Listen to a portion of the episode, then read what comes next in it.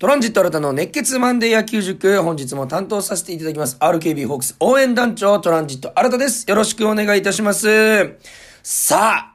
皆さんもね、まあまあご存知の通りと言いますか、ホークスファン、えー、まあ野球ファンにとっても衝撃のホークス、えー、一週間で勝ちがないというね、5連敗という一週間になってしまいました。えー、西武、そしてロッテ、えー、に5連敗という形になって、1週間を終えるという、まあ、開幕5連勝っていうのがあっただけに、この5連敗で、まあ、その、ね、その分の貯金はなくなってしまったというね、えー、結果になりました。えー、僕もね、この SNS などで、まあね、ほんと普通に日頃言ってますし、その、やっぱり選手たちがね、一生懸命プレーしていると、そこを全力で応援するのはね、我々ファンの、えー、まあ、仕事と言いますか、使命でありますし、それがね、楽しくてね、僕たちも応援してる、えー、全力で応援するということ自体がね、えー、楽しい。だからこそ負けた時悔しいし、勝った時楽しい、嬉しいという気持ちにね、えー、なると思うんですよ。なのでね、やっぱりこの、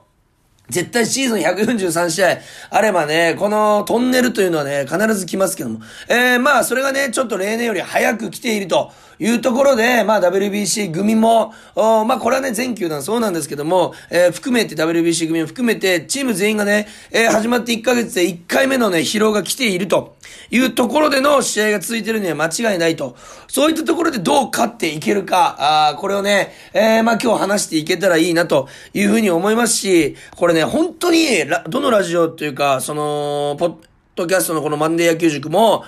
日頃ね、生放送、RKB ラジオでやってる生放送、えー、トランジットのホークスイニングゼロ、1時間生放送の中でも言ってますけども、うん、なんかもう5連敗っていう気がしないような、あ試合展開と言いますか、えー、まあ佐々木朗希さん相手にもそうですし、えー、まあその大敗を期しているイメージがね、まあ中にはあるんですけども、なんかチャンスが作れているだけに、まあ、ちょっと、うー悔しさが残ると言いますか、今日はもう嫌いというよりは、わ今日いけたなっていう試合が多いなというふうな印象でございます。まあ皆さんね、ファンの皆さんも、たくさん印象とかね、感想をお持ちだと思いますんで、えー、それもね、メールとかくれたら本当に嬉しいですし、えー、ぜひね、この悔しさ、そしてね、嬉しさをね、えー、皆さんと一緒に分かち合っていければなというふうに思います。今週は打線の手こ入れも多かったです。藤本監督のね、この、やっぱりどうしても勝ちに行きたいという気持ちが伝わってくるような采配第、1番中村明さんで起用してみたり、えー、増田修さんも上位に使ってみたり、柳町さんを一軍に上げたり、えー、武田翔太さんは初先発したりということで、本当にこの、選手も監督もスタッフ一同、そしてファンもね、全員で勝ちに行っている。ただその中で5連敗してしまったという状況でございます。なのでぜひね、ファンの皆さんをまあ、選手の皆さんはね、絶対に前向きにやってますんで、えー、ファンの皆さんも前向きに前向きに、えー、応援していっていけたらなというふうに思います。その先頭に僕は立てるようにね、えー、頑張りますんで、皆さん今日もたくさん、えー、ラジオ聞いていただけたらなとも思います。えー、そして今日もね、ありがたいことにメールをいただいております。ごとぞうさんからです。あらさん、こんにちは、こんにちは。えー、先週はまさかの5連敗、打線も少し停滞気味ですね、と。でもやはり先発投手陣でしょうか。5試合すべて5回持たずに降板。開幕5連勝すべて先発が勝利投手とは対照的ですね、と。リリーフ陣の、にも、えー、早くも疲れが出てきているような気がしますと。今は踏ん張りどころですが、何か対策はありますかというところで、えー、今日ね、そこら辺説明していけたらな、というふうに思います。えー、やっぱりね、えー、先発投手に勝ちがつくということがとてもいいというのをこのラジオでも、RKB ラジオ、ホークスイニングゼロ生放送でも言わせていただいておりますけども、えー、先発に勝ちがつくということは、あまあ、先発が役割を果たしておりますし、リードした状態で6回、7回を終えられているということは、えー、バッター陣も、先制点を取れてるし、まあ先制点を取られたとしても逆転をその時点でしていると。ホークス後ろめちゃくちゃ強いですから、とてもチームのいい状況の時に先発に勝ちがつくんですよという話はしましたけども、まあそれができていないというのは一つのね、このマイ,、えー、マイナスと言いますか、え、勝ててない一つの、おまあ結果あじゃないかなというふうに思います。えー、そして、えー、山太郎さんからもいただいただいております。ホークスの復調の鍵となる選手はということで、まあそうですね、まあこのね、後のラジオでも話していきたいんですけども、やっぱり、えー、ね、あのー、開幕当初、まあ、選手、えー、まあ、調子がいい選手が多い中で、えー、柳田選手がね、少し当たってなかった。ただ今柳田選手、っかりと結果を残してきていると。このやっぱりキャプテン、の力というのが、えー、ね、とても今チームにとって、えー、大きい、えー、というのは、本当に、ね、見てわかると思います。えー、当時ね、打率2割台だったのが今もう3割2分7厘まで上げてきている。さすがの、柳田選手だというふうにに思いますし、だからこそ、当初から全く心配していなかったし、ちょっと柳田選手が心配というようなコメントは僕も全くする気もなかったし、しなかった。えー、ただその中で、え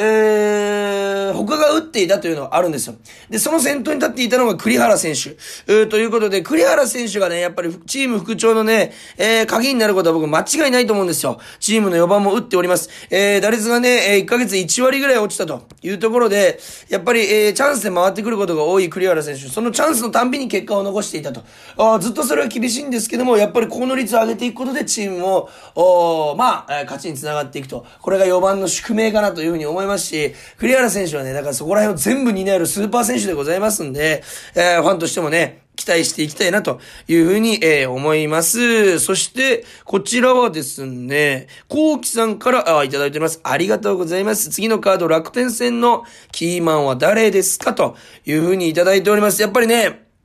えー、この前も、お田中正宏投手に、えー、負けたというのもありますし、えー、先発ね、予告先発がね、えー、明日25日火曜日は、則本投手となっておりますんで、まあ、ここを打っていくには前回、えー、左バッター、ホークさん左バッター多いですんで、えー、右の時に右がキーマンじゃなくて、やっぱり右の時は、えー、相手が右ピッチャーの時は、えー、やっぱり有利な左バッターがキーになってくると思います。やっぱり栗原選手、えー、左であり4番でありというところでございます。そして近藤選手のね、ちょっと三振が多いのちょっと目立ってきましたんで、この近藤選手の出塁、そして、えー、まあ、えー、栗原選手がそのランナーを返せるか、ここはキーマンじゃないかなというふうに、えー、思います。えー、そしてですね、えー、最近買った野球グッズは何ですかと浅見さんからいただいております。最近買った野球グッズなんでしょうね。アンダーシャツでしょうかね。それこそ今日もね、えー、朝早くから、あ草野球やってたんですけども、アンダーシャツを綺麗に買い替えたというところでございました。ございましょうか。すいません。ちょっと渋い、えー、グッズなんですけども、えー、皆さんね、たくさんのメールありがとうございます。ただやっぱりね、ホークス副長をね、心配する声、期待する声たくさんありますんで、えー、そこら辺も解説していけたらなというふうに思います。それでは今日もね、えー、この5連敗の悔しさを吹っ飛ばすぐらい元気にお届けしますんで、ぜひ聞いてください。それでは行きましょう。マンデー野球塾、プレイボール。トランジット新たの熱血マンデー野球塾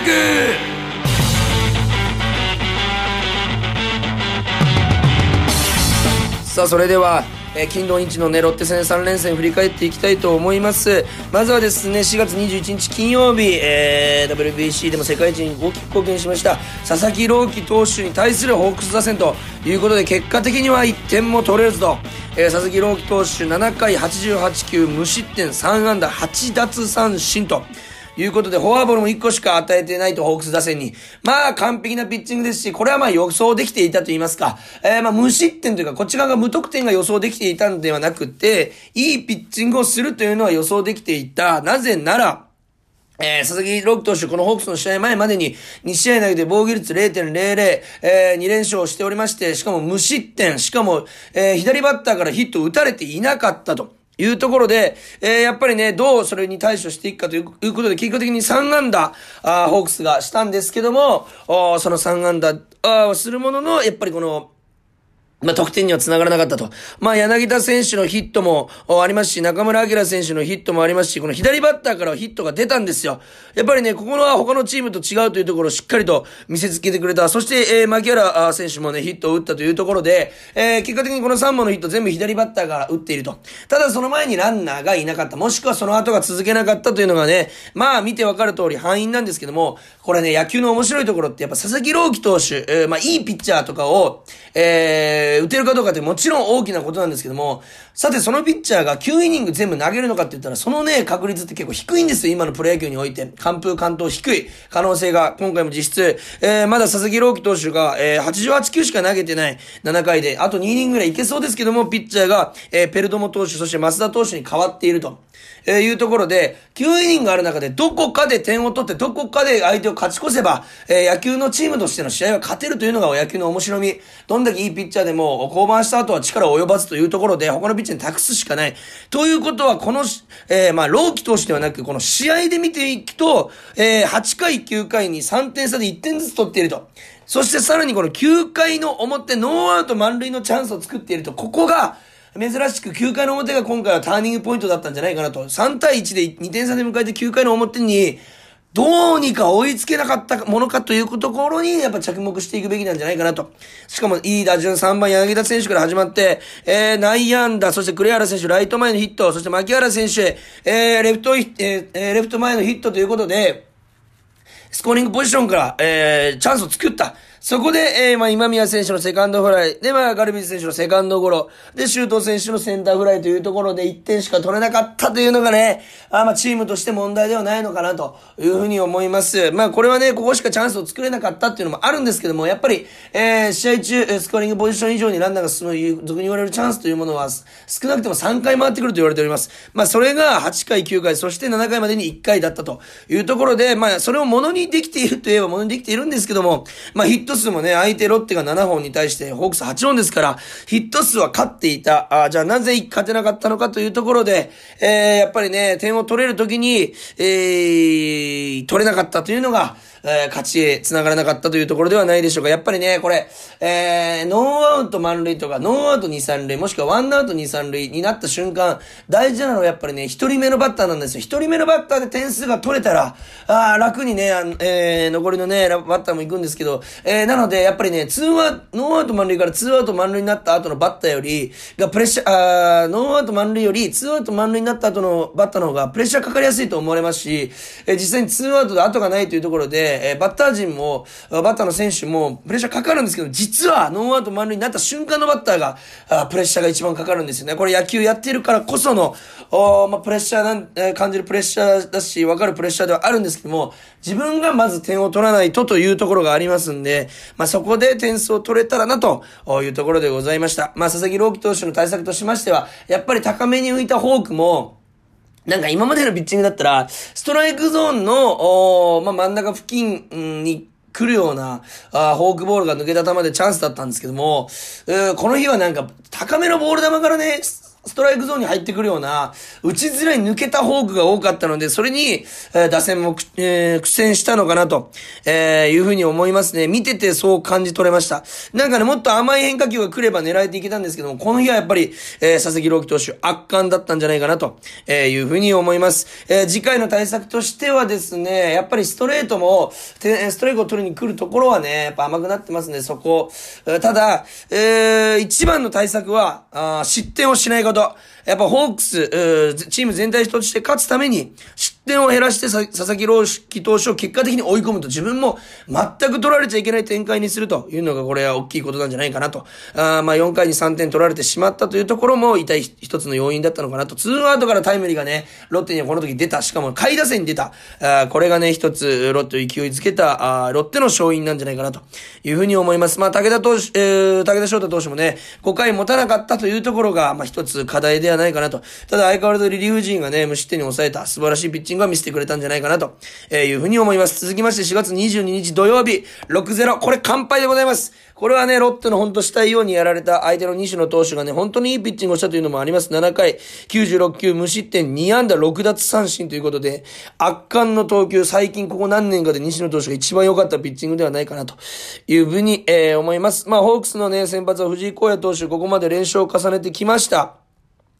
え、チームとしても、大黒柱として、えー、まあ、この試合終わってもね、防御率1点なので、まあ、いいピッチングはしてる状況。ただ、今回も5回持たず3失点で降板と。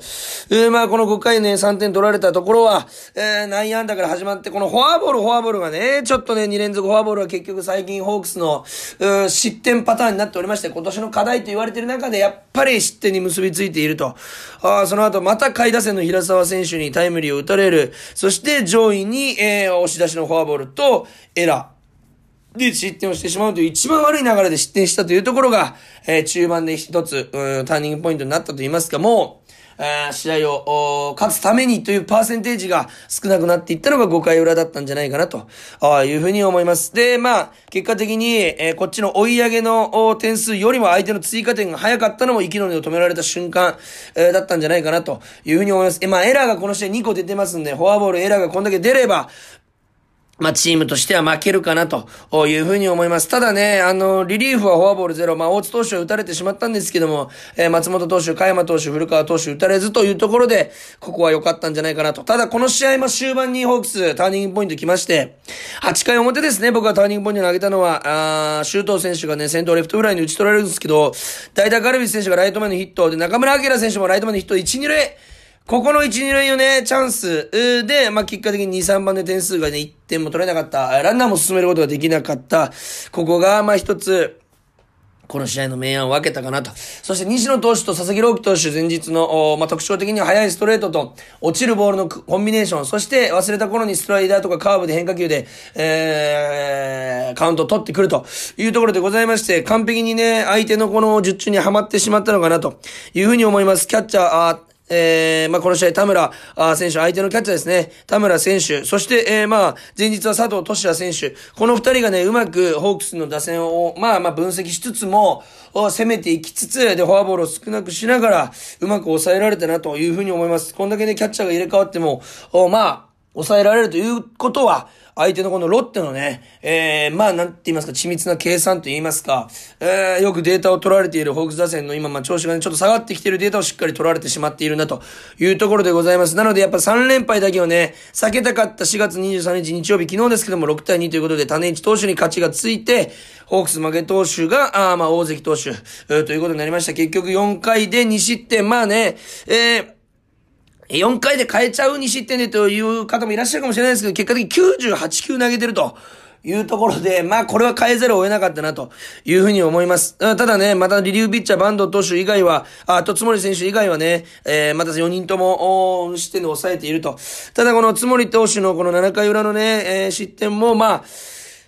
がっつり試合を決められてしまう一つの要因になってしまったというのは事実なんですけども、まずはね、このピッチャー陣というよりは、まあ、ピッチャー陣は正直すいません、もう、フォアボールを、無駄なフォアボールを出さないというところがもう一発ね、ここだけ気をつければホークスの投手に行きますんで、えー、抑えられますんで、そこだけだというふうに思います。今はね、どっちかというとピッタ、バッター陣に目を向ける時期かなというふうに思っていきますし、やっぱどうにか糸口を見つけていきたい。えー、というところでこの試合もね、2得点しかできなかった。そしてこの試合も8回表に2点を取ってるんですけども、この8回、9回終盤が結果的に、えー、勝負になったのかなと。いうふうに思います。えー、よくね、ネットではね、この9回表、沢村劇場と言いまして、えー、まあ、沢村投手がね、フォアボールばっかりを投げる、投球がちょっと続いちゃったんですよ。おネットではざわつきましたけども、2アウト取った後に、えー、3者連続フォアボールで2アウト満塁というところで4番クリアル選手に回った。えー、まあ、先ほども言いましたけど、9イニングで3回少なくてもチャンスが来ると言われる中で、この8回、9回がね、その2個を占めていると。3試合の中で、そのね、えー、流れが非常に多かっただけに、ここでね、まあ点数をね、取りたかったなと、まああくまでも本当取りたかったということになってしまうんですけども、まあね、この、